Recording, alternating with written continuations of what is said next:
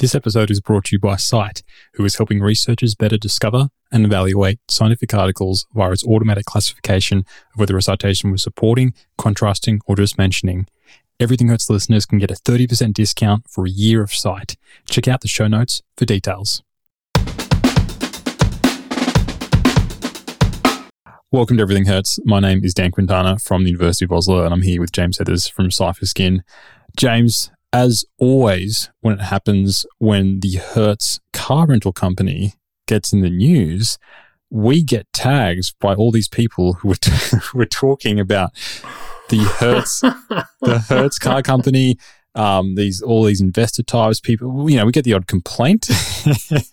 I'm very tempted to retweet the complaints or just to answer them. Just going, mate. you you ab- you absolutely should. Um, I, a friend of mine um, who is a uh, physical therapist who works in Florida. Unfortunately for him, his name is Scott Morrison. No. Now, the reason that Dan said no in that tone of voice is this, this is the exact name of the Australian Prime Minister. And, you know, if you look is at he his, a popular his bloke, Twitter, James? Um, Scott Scott Morrison in Australia. The, the, the PM, the Prime Minister. Oh, I'd say he's sort of like cabbage sandwich, uh, you know, unshelled fried oyster level of popularity. Um, he's he's a toilet gentleman um, with toilet policies, doing toilet things. Um, but my friend's got the PT, and he's obviously quite a committed PT. So if you go through his Twitter, there'll be things like knee functional assessment. Just exactly how does it work? Um, which is not the um, uh, commitment to uh, domestic and foreign policy one might expect from the prime minister. So the, the, the confusion is is is not justified.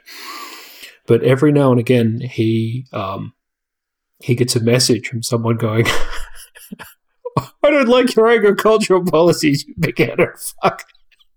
How does he deal with that? Does he? Does he? And, well, what he started doing, Dan, is he said, uh, "Please talk to my media advisor," and then he tags me and then I just wind these people up.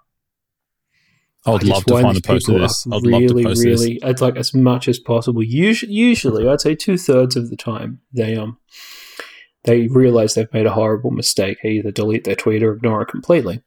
Um, every now and again, people go, "Ha ha! I apologize. I was not after the American physical therapist. I was in fact after the prime minister of this country." But every now and then, every now and then, once or twice, maybe three times, they take it seriously. Because you know, I I'd say anything. It's like we we But only, that's unbecoming only, of a, of, a, of, of a prime Yes, minister's it's, office. it's unbecoming of the office to say like any criticism of my administration must be written on a, a photo of a flamingo and then uploaded as a picture because that's the only way we accept comments. I mean, I just that is. I could think of fucking hundred things like this at the top of my head. So we've been we've been trolling these people who just can't check what they're doing for years, and it's great fun. So what I'm trying to say, Dan, is you should definitely reply on behalf of the Hertz Corporation. Let's do it.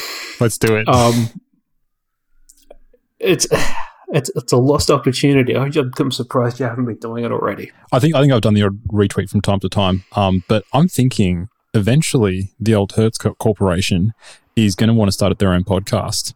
What's our price, James? If they want to come knocking on the door, what's that? Uh, what's our price? yeah, Um, uh, let's let's say let's say a hundred large, but I want it all delivered in nickels. yeah. Let's do it. Because that, that was, um, look, every company, every Yes, sort of I want two. I want two million coins. send me send me those coins. Every company's starting a podcast these days, and we we, we have the um the, the perfect handle for them.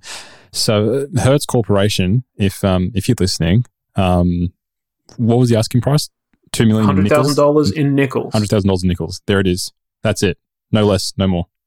You've um raised a very interesting topic to talk about for this episode, James, and this is the difference between talk and action in scientific reform. Can you walk us through your thoughts here and what you wanted to cover? Well, obviously, this is something that's been on a lot of people's mind for a while. will we just talk? Or what will it result in if we talk? And as per usual, there are a series of overlapping issues that I will now explain in nauseating detail. But this was crystallized for me by a really interesting piece. Um, I can't remember where this came from. Uh, I was in Connecticut the other day, so I was uh, accessing uh, the internet from Connecticut, and I think an algorithm chose me for this somehow. Um, either that or someone posted it, but it's a hell of a coincidence that a uh, a story that was published in the second week of September, I believe, is something that would have popped up immediately after I just went to Connecticut and you know accessed the internet from it. And it's a story about anarchists, uh, an, an anarchist collective, uh, a little group of people who build illegal housing. Basically, uh, they come up with uh, come up with this sort of shack-like uh, business. You know, build build a build a house out of old pallets, um, knock it together, uh, make sure it's assemblable quickly, um, put it in the back of the truck, drive somewhere for land that's not being used, of which there appears to be a great deal in the United States, um, and then they slap it all together in the middle of the night um, and let someone let someone live in it. And you know, it's a it's a shantytowny kind of thing, but they perceive a housing problem, and the way that the story goes, they just got sick at some point in time of sitting around and talking about, you know, when when will all of our ideas come to fruition? Uh, you know, I have no idea. Same time next week for the meeting, um, as is as is so often the case in so many areas of human endeavor. Um, it continually reminds me of a, a sketch from the 80s um, from uh, which had the, the not the nine o'clock news crew and um, some other comedians performing at the secret policeman's ball. Um, where there's a bunch of cult members on a mountaintop um, and they're, they're ushering in the end of the world and the end of the world doesn't come. And so they just pack up all their stuff and say never mind same time tomorrow which is not the center of the joke. It's more sort of it's revealed at the end that their preparations uh, to be consumed in the fires of the destruction of the world is just Tuesday. Uh, so there's a there's a, a, difference in uh, a difference in kind between the perception and the discussion and the action and the actual preparation. Um, but these anarchist lads really got me thinking about the occasional complaints that you see when people who would like to change everything, or at least a lot of it, um, how the scientific commons are organized, how universities and academic institutions and research institutes are organized, how they hand out money, how money is awarded, how jobs are structured, how they work, how retirement works, how hiring works, everything, how publication works, how standards within those publications work. What does a publication look like? How is information communicated? What is the entire digital ecosystem for disseminating scientific information? There's someone out there who wants to hit it with a Stilson wrench and build something different from the bits they knock off it. And as might be expected, frustrations bubble over a lot. People will more than occasionally opine, oh, fuck it, it feels like nothing's getting done. And I thought that was a really interesting thing to think about. Now, I've talked a lot, and I obviously have a considered opinion on this because it's been knocking around my head for a few days, but I want to know what you think, you special man, with your glass of Pinot Noir and your supercilious smile. I'm Go not, on. I'm not sure. What did you initially think when you said, I want to talk about this? I initially thought that you were talking, you, you were going to talk about the fact that reforms are too slow, and I was going to disagree with you that reforms are too slow, and I think they're, they're, they're doing okay. But you're talking about a larger issue of, of larger institutional reforms um, which I think I, I, largely agree with you. Well, it's just, they're just like starting from precisely what you thought the topic might have been, and then just by necessity within the discussion working out from there. So, yes, yeah. what you were thinking too is um, Yeah. Perfectly legitimate. But I'm not sure your example is the best one because your example, you have these anarchists who are like, okay, let's solve this housing problem. We're going to solve it for someone within our community or, or someone else that we'll give to them, and we'll build a house somewhere in upstate New York, and someone will live in there, and and that's fine. That'll that, that'll work. But a lot of the issues around academia um, are collective issues in that you have to get ninety percent of people to agree for things to actually change. It can't just be some anarchists who are going to start their own journal. That's going to happen, but that's not going to change a lot. So I think those, as soon as you started using that, that, that example, I'm like, I'm not sure that is the best example. It's a, it's a false. I said it was something that made me think of it. There is a lot that can be done in many, many reform projects that people are already doing.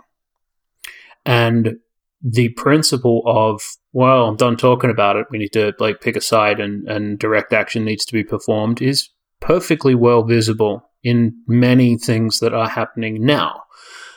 What you would say is that they do not meet the categorical definition of something that is a big reform.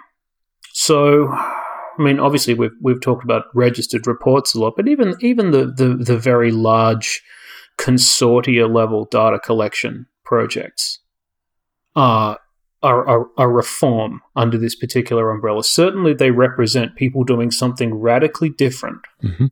via direct action in order to solve a broader problem.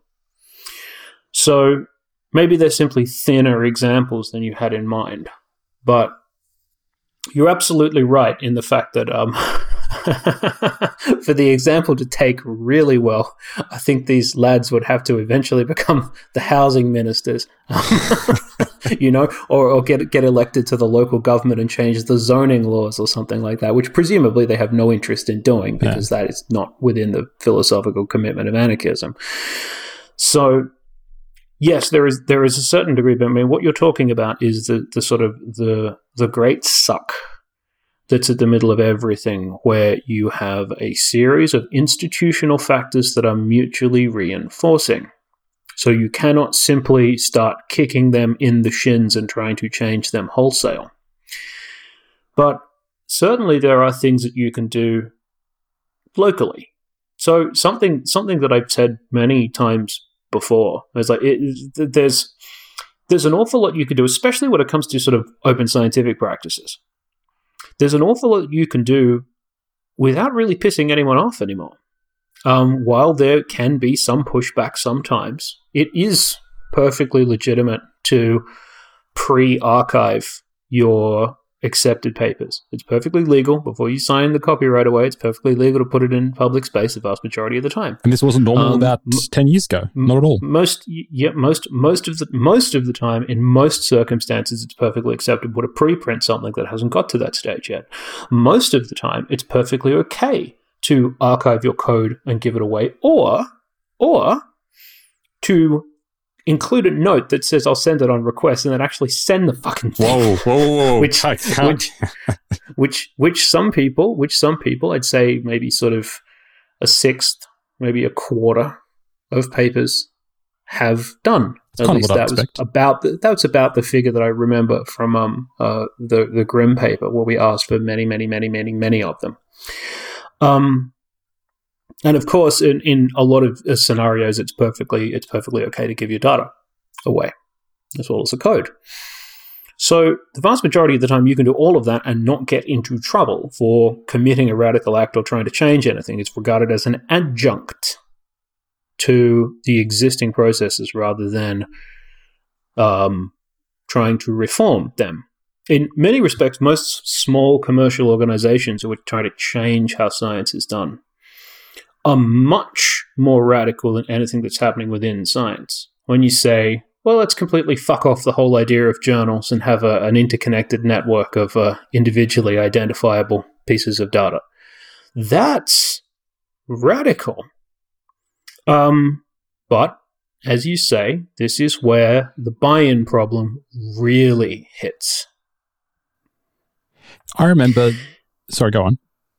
No, no, I was finished talking. I'm watching you talk now, creepily. I I remember there were these people that proposed. I, I don't know what the um the, the status of this was, but they were essentially proposing this concept where you, as a researcher, say, I pledge to only publish in certain types of journals. I forget what the specifications were, whether it was just society journals, whether it was just open access journals. Um, but um, you actually set the pledge saying when um, 10,000 researchers agree to do this thing, then I agree for my name to go public and I'll pledge to do this thing. So this the idea of this was to get around that idea of getting that critical mass. So if, if you don't reach that 10,000 or how, however many you think within your field need to be agreeing hmm. to this, then it's never revealed. But if you say, for me personally, if 10,000 researchers all put their hand up and say, I'm never going to publish in Elsevier, in Elsevier again, and you're happy with that, and bang, the, the, the, the, number ticks over and your name will be published there, you're totally fine because you, because you know that the majority of these people aren't going to do this. I think that is an okay solution. I'm not sure how it's going in, in practice. And I'm not sure whether people would just put like stupidly high figures for when they'd be happy for, for, for, the names to go in this certain thing. Um, but I, I, think that I'm also not sure anyone cares. I mean, something something like that needs to have a a kind of a core movement where people are extremely committed to it. So if any one of those barriers is crossed, the people need to be involved. I'm sure the vast majority of people, considering that was that was some years ago, mm. as hmm. far as I remember. I don't know where that's. I'm sure the vast ma- I'm sure the vast majority of people who signed that um, have fucking forgotten honestly. Until their name appears. yeah, well, imagine imagine that they're working away quietly in the background, signing people up one at a time. Suddenly, it gets to five thousand, and then um, you know, like immediately eight hundred emails go out. Hey, you remember two years ago how you said you were going to do this thing? I'm here to hold you to account. I think most people would delete the email. That's just how people work. Yeah. Especially now, this is it, this is a very you find this at times of sort of great human stress. People have very little time for principles that they think they should have rather than principles that they do have. You know? This is a, perpetual problem with reforming. The reasons people feel like it's so fucking slow is that we all feel we should do something, yet we are beset with the circumstances that we have. And you can try like hell to change them, but in many respects, that's much harder than existing within them. And it's already hard to just exist within them there's a tremendous I, am detecting especially over the last three months or so a tremendous dissatisfaction with people that I, I talk to who just have the um, people within the entire academic infrastructure i've just talked to a lot of people who've got the shits worse than they've ever had the shits before. In many respects people with the terminal shits. PIs and professors and assistant and associate professors and lecturers who are well, I mean, a, a, lot of the time the discussion is provoked in the first place because I did what I did. And I was very loud about it because can't see me shrug on the radio. Um, He's shrugging, folks. Um, so I don't know if I'm simply more available for those conversations or that they're happening more, but I really do get the distinct impression that they're happening more now. So um, it's obviously a COVID thing. Well, yeah, well, so, yeah, yeah, but uh, partly, definitely, partly, definitely. Um, the the great sort of there's been a, a, few months. This has been building very hard in the US of a sentiment that just goes, "Fuck my job." I'm I'm worth I'm worth more than. But this, this isn't just happening in academia. This is happening everywhere. Well, yes, I know I, exactly, but I mean, it's like uh, as, as a, I don't know if it could be a manifestation of that, but a lot of the time it feels like it because people, the internal machinations of how a university is constructed as a large organization and how a laboratory, even a very large, well funded, successful one, is run as a small organization. The difference between these things is stark a lot of labs are, in many respects, a lot like a startup. Yeah. But a university is nothing whatsoever like a startup. And there's a huge culture difference. Um, and anyone who's worked with uh, in a in a startup who's trying to do enterprise sales and deal with larger organizations will realize very quickly just how different the cultures are, about how long it takes to get something done, about who you need to talk to to be able to push something along. The speed, the urgency, the commitment, the the headspace It's all wildly different. And universities right now, especially with oh Christ, all the, the all the money coming out and all the vacillation about the positions and all the, the flip flops on hiring and the terrible policies and confusions they've had around vaccination for Yeah. uh, undergraduates and graduate students, um, and in person versus remote uh, attendance. A lot of them have just handled all of this in a way where you'd, you'd think somewhere in some media office there was one competent person talking to someone in some policy office where there was one competent person and that both of them would talk to the president or the chair or the uh, board of deans or somewhere and go here's how the shit has to work because of the basic practicalities of stuff. You know, you run that through your local regulatory thing, you look at what all the other organizations are doing, and you make a decision. As opposed to what uh, many of them did, which is either make insane decisions or not make a decision at all. Licorice agrees. Raw citation numbers are often used to judge the quality of a paper, but not all citations are equal. A paper might have generated lots of citations, but this could have been due to other papers finding contrasting results, or perhaps they were just mentioning the paper. Looking at a list of papers to see if the citations have been supporting or contrasting will take hours, if not days, but with Scite.ai, you can generate a report almost instantly for a list of over 27 million papers. One of my favorite Scite features are its email summaries. I have this set to send me a daily email for when any of my papers have been cited. Not only does this provide a summary of whether the citation was supporting, contrasting, or mentioning, but it also shows the section of the paper where my work was cited so I can see this for myself. My other favorite thing is Scite's reference check feature, where you can upload a manuscript to evaluate the papers that were cited. This is really handy for your own manuscripts, but I also like using this for papers that I peer review and read so I can get a better grip of the work that's been cited.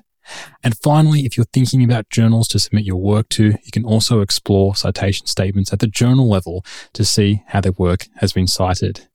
If you want to use Scite for yourself, Everything Hurts listeners can get a 30% discount for one year of Scite. Check out the show notes for details. Thank you to the folks at Scite for supporting Everything Hurts.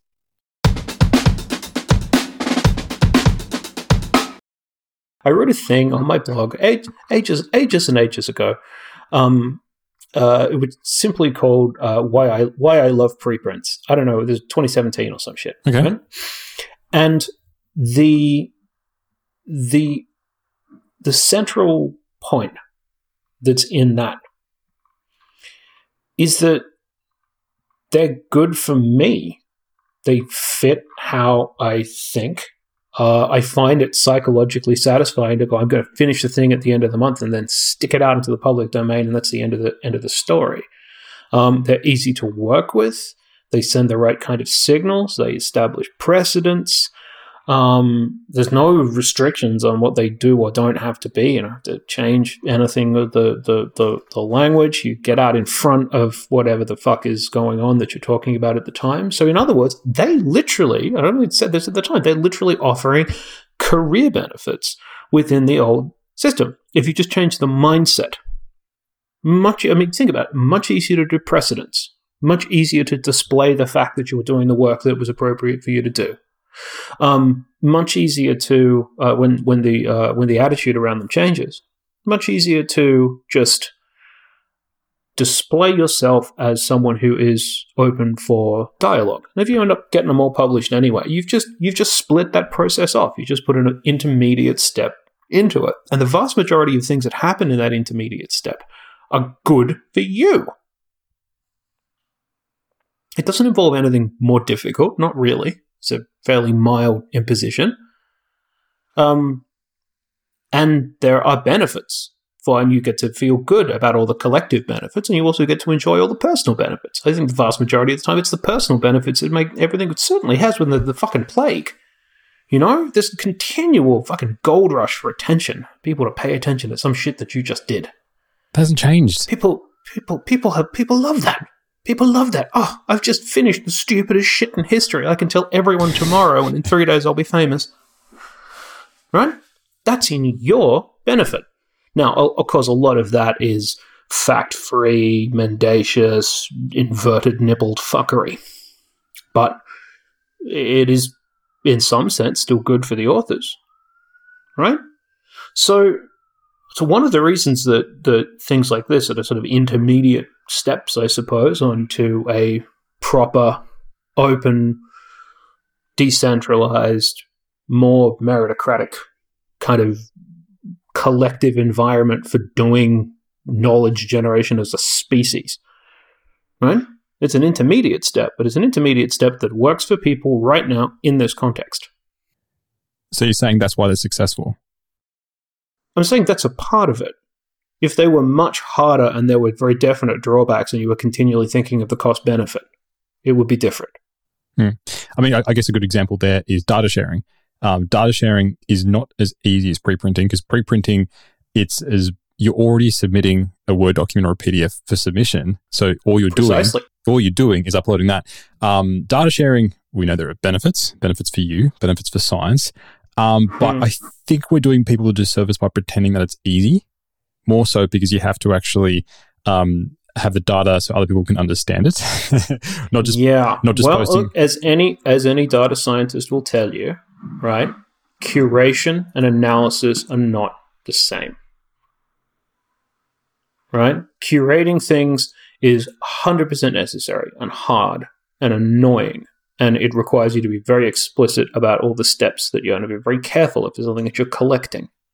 It's hard to parcel everything up till it's perfect. In general, I mean, the most analysis, you twist things and you twist things and you change something and you get it to work once, and then you you do a little celebration, make a graph, and then you fall in a heap and forget about the fucking thing because I mean, you don't immediately proceed to, um, well, let's get it all mugged and numbered so other people can understand it because it's just doesn't represent itself as a, a, resource that other people get. I mean, one of the benefits of data generation um, is the fact that I think that in general you get to talk to uh, a class of people who are interested in the data, and those are people that you in general you really want to talk to. Um, certainly, that's been a benefit for me. Um, there are probably also citation benefits because if people are going to take that data and reanalyze it, um, which a lot of people will do, Ta-da, data. I've always thought um, that um, having a data set to to share, which anyone can run and get the same results, um, is is a good thing. But I've seen recent arguments saying that um, a, a, a, analysis script which people can't understand is actually worse than having no analysis scripts altogether. Because a lot of people have anxiety. Oh, I don't want to share my data because it's messy. It gets the same results, but it's it's probably not commented, and I'm probably taking 50 lines for something that they can take two lines. What mm. is your what, what is your thought there? Do you think it's fine as long as the data gives you the results that, that are reported in the paper, even if it's messy? Do you think that's better than having no no data at all, or sloppy data is bad? What's your take on this? Better better for who? I mean, look, this is also also you. People can be people can be very pissy about this. People can like want more work than something's technically worth, and you can you can hand something over. Uh, it can be very difficult to understand the code uh, that other people write in any context in any language. Um, people who are really really good at picking that up in general get paid a lot of money to do it. Um, you know, you just get someone else's code base and then you start figuring out how the whole thing works from scratch, you know, and all the comments say, lol, fuck you. Um, and you manage to figure out how it works anyway. It's very hard. Yeah. But in general, we're not talking about code like that a lot of the time we're talking about, you know, um, I don't know, some hundreds, uh, some thousands of lines of script that's designed to produce an output. Um, a lot of it is reasonably simple a lot of the time in a lot of different domains. Um, obviously, there's very strong exceptions to that. So, the whole idea that it's worse I I don't know. I mean, you can you can still work with if you still follow the logic of bad code, you can recreate it how you'd want it to be recreated. Um, it's a little bit like I mean, if you were translating a document, if you were completely fluent in two languages and you were translating a document, um, but you worked from a template of a Google Translate or something like that. You know, like in general, you, you might be able to skip whole sentences. You'd already have the sentence structure ready to go. You could just sort of edit into it um, if you wanted to do it really fast. But I don't know. I don't know if I agree. It's also, I mean, in some respects, there's also limits to how much is really genuinely practical to explain. Because if someone doesn't know, if, if it's perfectly well explained and someone doesn't know what it does, it can't ever be your problem. That's their fucking problem. Yeah. Let let them let them let them go to code camp and figure it out. So I don't I don't know. Some of that some of that might be some of that might be overblown. Um, maybe it would just be better if um if we had the the, the freedom to post all our n- nubbly little bits of code. Um, if we had the, the the freedom to do that under the expectation of if someone wants this explained to you, then you should be required to explain it. In the same way, you should be allowed to ask people questions about uh, what's in their paper, and they should be expected on a social level to respond to you. Maybe um, maybe there should be an expectation that you can um, you can walk them through the code as well. Yeah. Maybe that should be thought of as more accessible. But look, this is we're getting off topic here because you can endlessly ask questions like this about something you saw.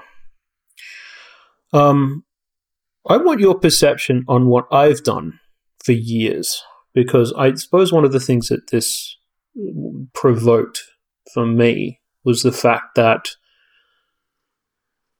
I mean, I'm not going to get on a fucking pedestal here, but we very definitely popularized some previously, me and uh, to a larger extent, in many respects, people that I work with, have popularized some versions of doing analysis and some versions of doing review um, that had no primacy whatsoever previously. I mean, their concepts may have been covered by other people, but they were never done at scale. They were never talked about in public. They were never turned into uh, public action. So, I don't know. To me, that qualifies as direct as direct action. You know, I could I could have written a hundred fucking papers on how science was done badly, or I mean, you can pick up a shovel and you can go out there and you can find someone who did something that is incorrect, and you can prove that it's incorrect, and then you can hit them with that shovel. Ah, okay, that's interesting. So, so basically, saying what is more useful, like putting the review papers together and explaining why these things are bad, or actually going in there to actual papers and doing that. Is that what, is that what you're getting at? Yes, I suppose so. Um, because there's there's lots, there's a lot there's a lot that's written about reform and scientometric stuff that I think is really interesting, considering work the work that I've done. I think it's really interesting, and a lot of the time, I feel like I'm the only motherfucker who's reading it.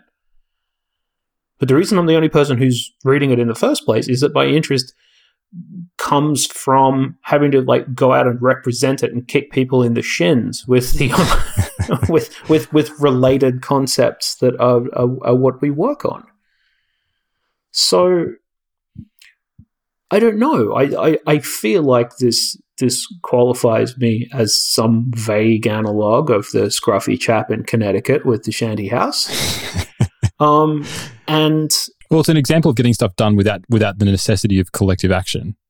But at, the same time, you, yes. you would you would need that for, for, for writing a review paper. Um, I think it's good because a review paper can be almost abstract. This is a problem, and let's cre- let's simulate some data to show how this is a problem. Yet by actually pointing out real world examples, um, then perhaps that is more useful. I, I don't know. I'm, I'm, yeah, I'm thinking out loud. I, I, I sincerely hope. I sincerely hope so. I always re- regarded a lot of the work as a means to an end, and one of the important things that comes out of it a lot of the time is the just the utter intransigence and difficulty and general ability to create hemorrhoids in all connecting parties of the journals and authors involved. I think the stories about just how fucked that is are one of the most effective things that uh, that get produced. Because, look, the vast majority of the time, with the vast majority of criticism that's done in the way that I have done criticism, like the analysis that's being handed out, it's bulletproof. It has to be because you have to protect yourself. Sure. Yeah. So a lot of the time, it's very obvious errors. It's very dumb stuff. Um, it, it's it, it's about uh, genuinely terrible or obviously problematic stuff that other people have done. That's also relevant to. I mean, I found plenty of stuff and never bothered writing to the authors or having a discussion. You just look at it and you go, "Huh, that's fun." Like a, That's p- a p-value above one. Yeah, that's that's hilarious. Um, Would you have changed so I anything? mean, once th- what? Would you have changed your approach over the past couple of years? No, no, I think this is the right approach. Okay. Um, because see, here's the thing that uh, I remember in the the center of Wansink Fever, and there were about six weeks where someone who wanted to talk about it wrote to me every single day. Um, a lot, some of them were journalists, a lot of them were scientists. Um, some were people in nutrition and dietetics who really hated the guy because they thought he was a, a he thought he was a hack. Um, and they were very glad to see the fact that um, someone was directly addressing the problems that they had already sort of surmised within the work. You know his Super Bowl study has Um, not been retracted. yeah, yeah, of course they did. I, I- for some reason, um, I assumed that I just assumed that it was retracted, but it, it, it should be. it has not been. I think 14, 15 have been to date, but that one has not. And I was Yeah. very surprised. I just assumed it had been. No, don't never never assume that. People have the ability to, the if the people have the ability or the choice to do nothing in a situation that makes them look bad if they do something. Generally, they do nothing. Welcome to reality. So the thing that I used to say to people was that we're, we're still we're still a very long way. uh, We're on a very long arc here. I think this applies to all other reforms as well. We're, we're in a very long arc here. That there is an awful lot of people who are in knowledge production, academia, research, science, whatever, right? Uh, and there's an awful lot of people who are one step removed from it, either an interested consumer working in the um, uh, working in the uh, related or collected area, used to do it, etc.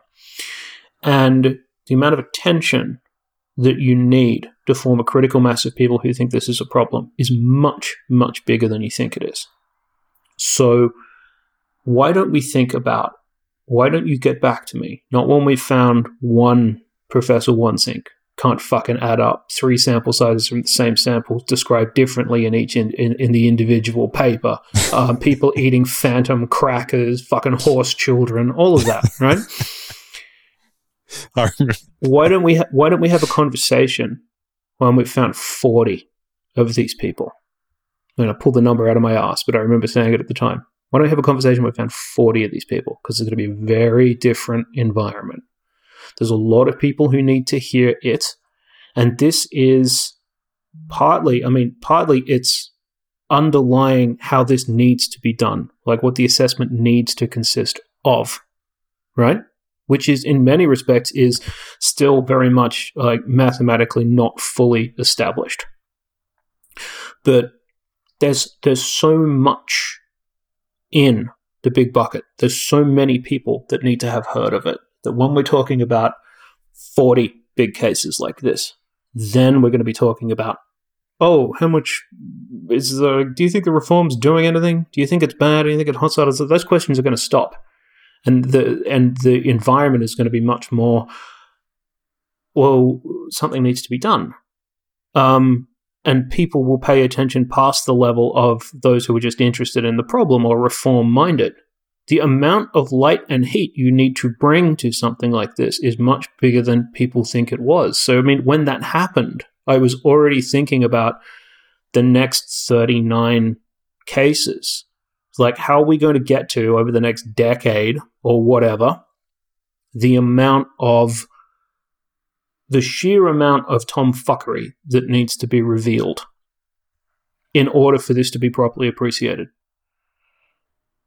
and that is one component of my perspective on well god it takes an awfully long time yeah it does sorry pack an overnight bag reform is slow institutions are slow people are fast. Institutions are slow, like molasses on a cold day. Slow. The amount of time it takes to convince lots of people who just aren't con- congenitally interested in this sort of thing. Slow. The amount of time it takes for all of this to filter into governments that make decision about science and funding policy. Slow. I think there are 39 people out there. What? I think there are 39 people out there. I promise you, I am 100% certain there's another 39 equivalent people of that stature or interest, or there's un- it's just a mathematical certainty. I always wonder what if you didn't write that blog post? The grad student that didn't say no. Um, Because just to give the listeners a bit of a background, um, uh, a couple of years ago, before all this blew up, he wrote a blog post, The Grad Student That Wouldn't Say No.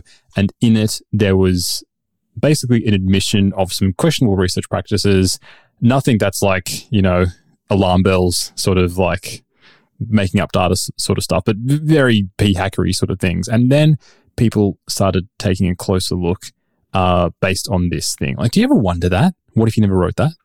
Would this oh, stuff, I don't, I don't wonder about it because I'm certain. it never would have come out without that? Or did, did Absolutely not. okay, wow. I think to some extent, I when this started um, back in the day um, with all the people who uh, worked on it, um, I was the only person who'd heard of him, and I'd only heard of him because uh, I did some exercise physiology courses, and the exercise physiology courses had nutrition components, and uh, I, I, I spent a very long time, you know, eating food in cafeterias with people who did nutrition and dietetics and shit like that. Um, and I used to do a lot of fitness writing, fitness world kind of stuff, and in that context, the book had come up. And one of the first things I said was, um, well, I mean, this sounds really shitty and stupid. Uh, this is obviously an admission of, uh, you know, torture the data until it confesses, which is like in a in a bad way as well. Not just sort of like, oh well, just try try a slightly different filter setting. It was more sort of like kick the fucking bejesus out of it until you find something that you can publish on it. So it's all it's it's all crap, you know. Um, we we we we put it in the same like practical basket as fraud, while it very clearly isn't because it isn't fabricated, right? Um, if it's sort of if it's equivalent to, if it's of the equivalent trustworthiness of, you know, then it, it doesn't it doesn't really matter to me. I don't give a fuck what you were thinking when you did the bad thing. I just want people to know it's bad, right?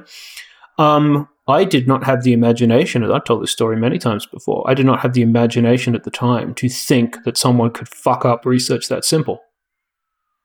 There's one famous experiment, Dan, where um, it was a matter of they were they had skinny glasses and they had fat glasses, and they asked people to make an estimation of the amount of fluid that they poured into them, Okay.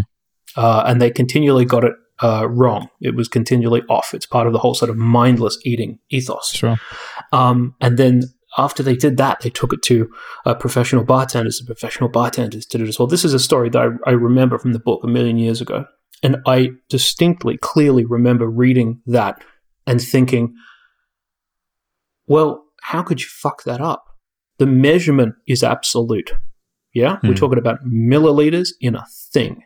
Um, you don't even need to like put a ruler up the side of a glass or put it into a thing. If you know the, the, the density of the fluid, you can just put the fucking glass on a scale. And that's it. So the measurement was going to be 100% accurate. Yeah? The ability to make different conditions, there's never going to be any uh, lack of clarity around the conditions. You know, short glass, fat glass, thin glass, big glass, small glass, whatever. Like, you're always going to get it right. So if there's a nice, clear, straightforward result in that, how could you possibly get it wrong? And that was my initial impression of this. Is that like a lot of it has to be right simply because I didn't have the imagination to realize how someone could fuck up something that simple. Yeah. Yeah. And look, I mean, you can you can think of all of that as an analog to our central question here of why does reform take such a very very long time? How long did all of that exist before anyone paid the fucking slightest lick of attention? Years. There there were a few there were a few blog posts here and there, and then there was a sort of like general rumbling and scuttlebutt that you can find if you googled carefully enough about how this study was shit or that study was a problem. But it didn't represent anything. It was just some isolated complaints. Um, and I think even uh, a few short years ago, I think it was a um, it was still regarded more as sort of crazy person on the internet behavior to complain about something in an unauthorized On a outlet. blog, a web blog. Yeah, I think I think on a on a weblog of all things, sir. I think uh, PubPeer, more than many other things, has done a great normalizing job Yes, totally of agree. this. Totally agree. um, simply because there's now a place for it where you uh, do not have to get involved past um, any certain degree. And because, have you ever watched PubPeer over the course of a day?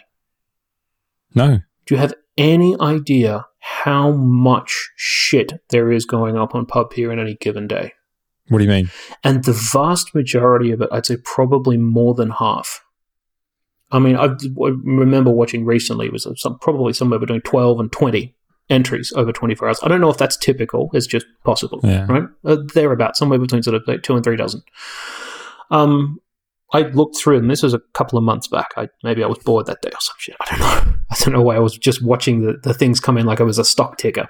But more than more than half of it looked. I mean, the vast majority of it is biological. I should add that. I mean, at this point, um, but more than half of it, you looked at what the problem was and what it represented in context. You tried your best to understand it. More than half of it seemed entirely legitimate to me.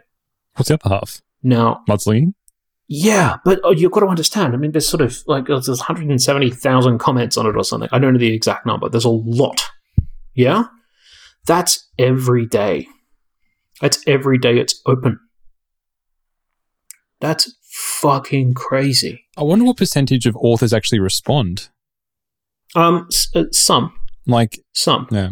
I mean, but, but yeah, some. the, the, the funniest Um, comments. I mean, I mean, I'm, I'm, I'm looking. I'm looking at this right now. I mean, it's affected by. I've, I've, I've washed out. Um, I've washed out in my mind things that had multiple comments didn't count. I'm talking about an initial comment. Everything with one comment, right? Hmm. Yeah. Now I'm scrolling down now, and there's way, way more today than there was. Maybe I looked on a quiet day. I don't know. I've never looked at this in um in any serious detail. But this is more like right now, uh, just in general comments, I would say there is three or four per hour of someone looking at something. Um, and the vast majority of this, the vast majority of this is this is heavy duty shit. You know, I'm pick one at random. Um, okay, here we go. Um, and that is a duplicated area between. Oh, it's Elizabeth. Bates. yeah. Hello. Working hard. Hello, Hello, Elizabeth. Hello, Elizabeth. Um, and she's absolutely right. Those two sections uh, of different conditions are identical. That's a problem. Yep. Okay, and it's being represented. So there's the same picture being represented as two separate images. Now, if that's like once an hour on the hour or some dumb shit like that, Oh, oh, they figured out where it came from and they made an unintentional mistake. Whoopsie doodles. At least they responded. Yes. Well, um, I mean, it. I'd say it's it's it's not uncommon for authors to respond. It's not uncommon. Um, yeah, this is th- this this this is what's happening. Um, the it's it's just incredibly difficult to tell this story. And this is what this, this is the thing. I mean, this, you're talking about this sort of fire hose of bullshit now, right? And then here's me saying that the full expurgation of this environment in public, tied to like big scary cases that people pay attention to, might could be another decade. Mm. That should scare the fucking shit out of everyone. Yeah. That should scare the shit out of everyone. And I hope, I hope that if there's one good thing that the plague has done, it's made the microscope for everyone collectively looking at this a lot bigger. And it's going to shrink that decade into something less. Because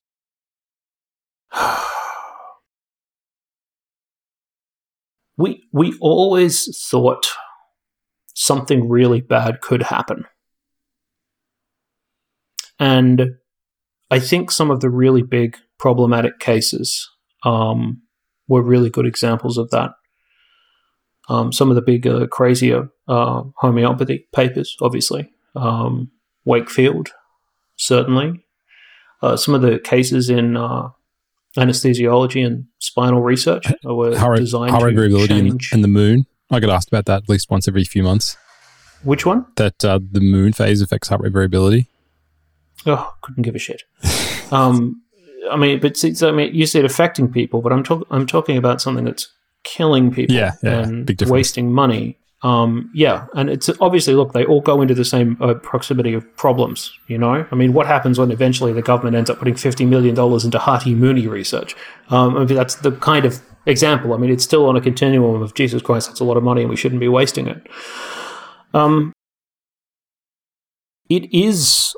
It, it, it always held the possibility that just the pure shitstorm around the plague, um, and just how how absent any kind of collective organizational body is to be able to say this is how bad it is in its entirety. This is being assessed in, in its entirety. I'm willing to talk to people about how this works. I'm going to do this, the really hard work of managing to kick all this bullshit over. Um, the absence of that always had the possibility to fuck us up as a species really badly. And I am comfortable saying that I knew that well before the plague started to do it. I think at the early part of the plague, I thought that really wasn't going to happen. I thought, well, this is going to be the one time where maybe maybe this is our calling. Maybe this is the sort of once in a generation pay attention to uh, pay attention to the problem, and we all manage to we all manage to pull together. Maybe this is the the sort of maybe this is the Waterloo for modern science as we manage to like unfuck this problem that we've suddenly been saddled with as a planet, and that did not happen. Um, I had I had almost nothing to say for big chunks of 2020 because I had no certainty. I didn't want to get involved in great big fights about things that I didn't know one way or another. When everyone was so desperate for information and they were all raw and bored and angry, I don't want to uh, antagonize people on the basis of something I thought I knew. And you know, none of this is from a research area that I'm intimately familiar with. But it all started to change when it was very obvious that big bodies of bullshit papers were doing damage.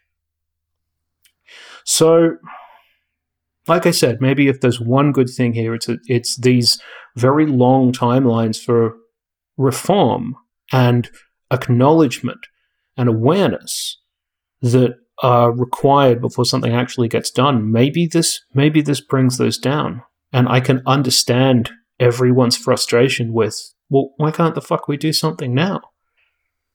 When are we going to stop talking and actually, you know, do some damage? I mean, I get it, but temper your expectations. Look how we've handled this last 18 months. It's fucking pathetic. On that cheery note, we'll wrap up this episode. Yeah, I really took us out in the high there, didn't I? no, but look, it, it's, it's a good point, and I think there are some good examples of things that have changed for the better. Um, the New England Journal of Medicine is now accepting preprints as a result of the the urgency of, of, of COVID. There's been a, a few different things. Wow. The Hold the fucking presses. people are now skeptical about meta-analysis, which you may be surprised to hear from me, but I think that's I, I, I, think, I think that's important. Like because like so do I. I think that's important because I'm the one who's reviewing a lot of these meta-analyses and they're slightly improving, but a lot of them are still pretty shit. And I think the pandemic has really highlighted how much damage a bad meta-analysis can do. So I'm actually very happy about that because I'm all for doing good quality meta-analysis. Okay, but we're going to wrap up for this episode. Thanks for listening. Um, thanks for Scite for supporting the episode as well. And we'll be back again soon with some more Everything Hertz. Yeah, we will. We're going to do something happier next time. We're happy, guys. Yeah. Are you happy, Dan? I'm very happy. All He's happy. Bye, everyone.